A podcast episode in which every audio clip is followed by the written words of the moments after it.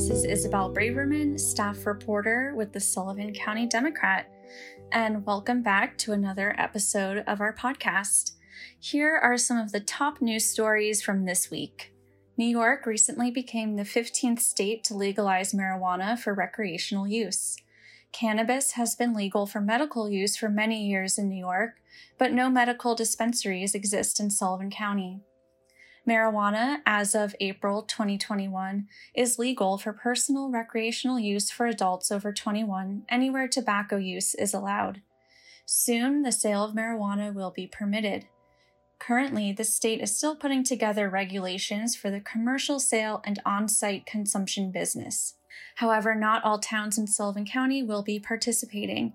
They have to decide by December 31st, 2021, whether to opt out of allowing businesses to sell cannabis within their town.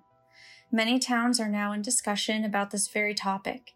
The Democrats surveyed all the town supervisors in a multi part series on how they will vote if a resolution was in front of them. Check out Tuesday's paper for part one of this new series. According to provisional data from the Centers for Disease Control and Pre- prevention, more than 93,000 people in the United States died from a drug overdose in 2020. That figure represents an increase of more than 29% compared to 2019. With opioid addiction continuing to plague our region, the Sullivan County District Attorney's Office is partnering with the Sullivan County Drug Task Force to launch the Hope Not Handcuffs Hudson Valley program. Beginning this fall, the county hopes this pre arrest diversion program will benefit those battling substance abuse disorders by offering them treatment before their addiction leads them into the criminal justice system. SUNY Sullivan President Jay Quaintance discussed opening plans at last week's Board of Trustees meeting, calling it an ever evolving process. He said they recently met with the core group of people tasked with tasked with deciphering SUNY's and the CDC's guidance, seeing where they contradict and overlap, figuring out what that means and what the college is going to do.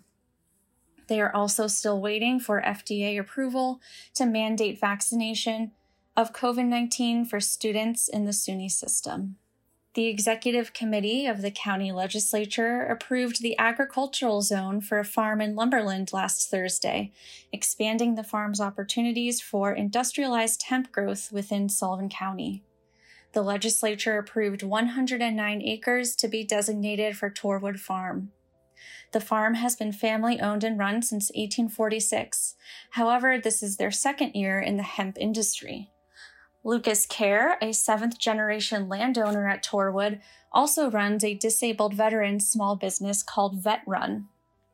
His goal is to make hemp and CBD products that help veterans and civilians alike. And lastly, the Democrats sat down with New York State Senator Mike Martucci to talk about his first legislative session in Albany. Martucci spoke about bills that helped independent pharmacies and small farms, as well as COVID 19 safety protocols for businesses.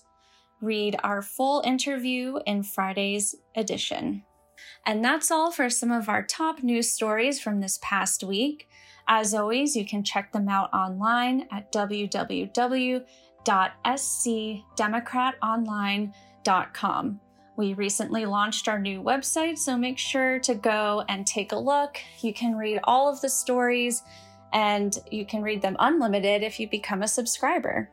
In addition, uh, check out our Facebook page, our Twitter, and our Instagram. And have a great weekend.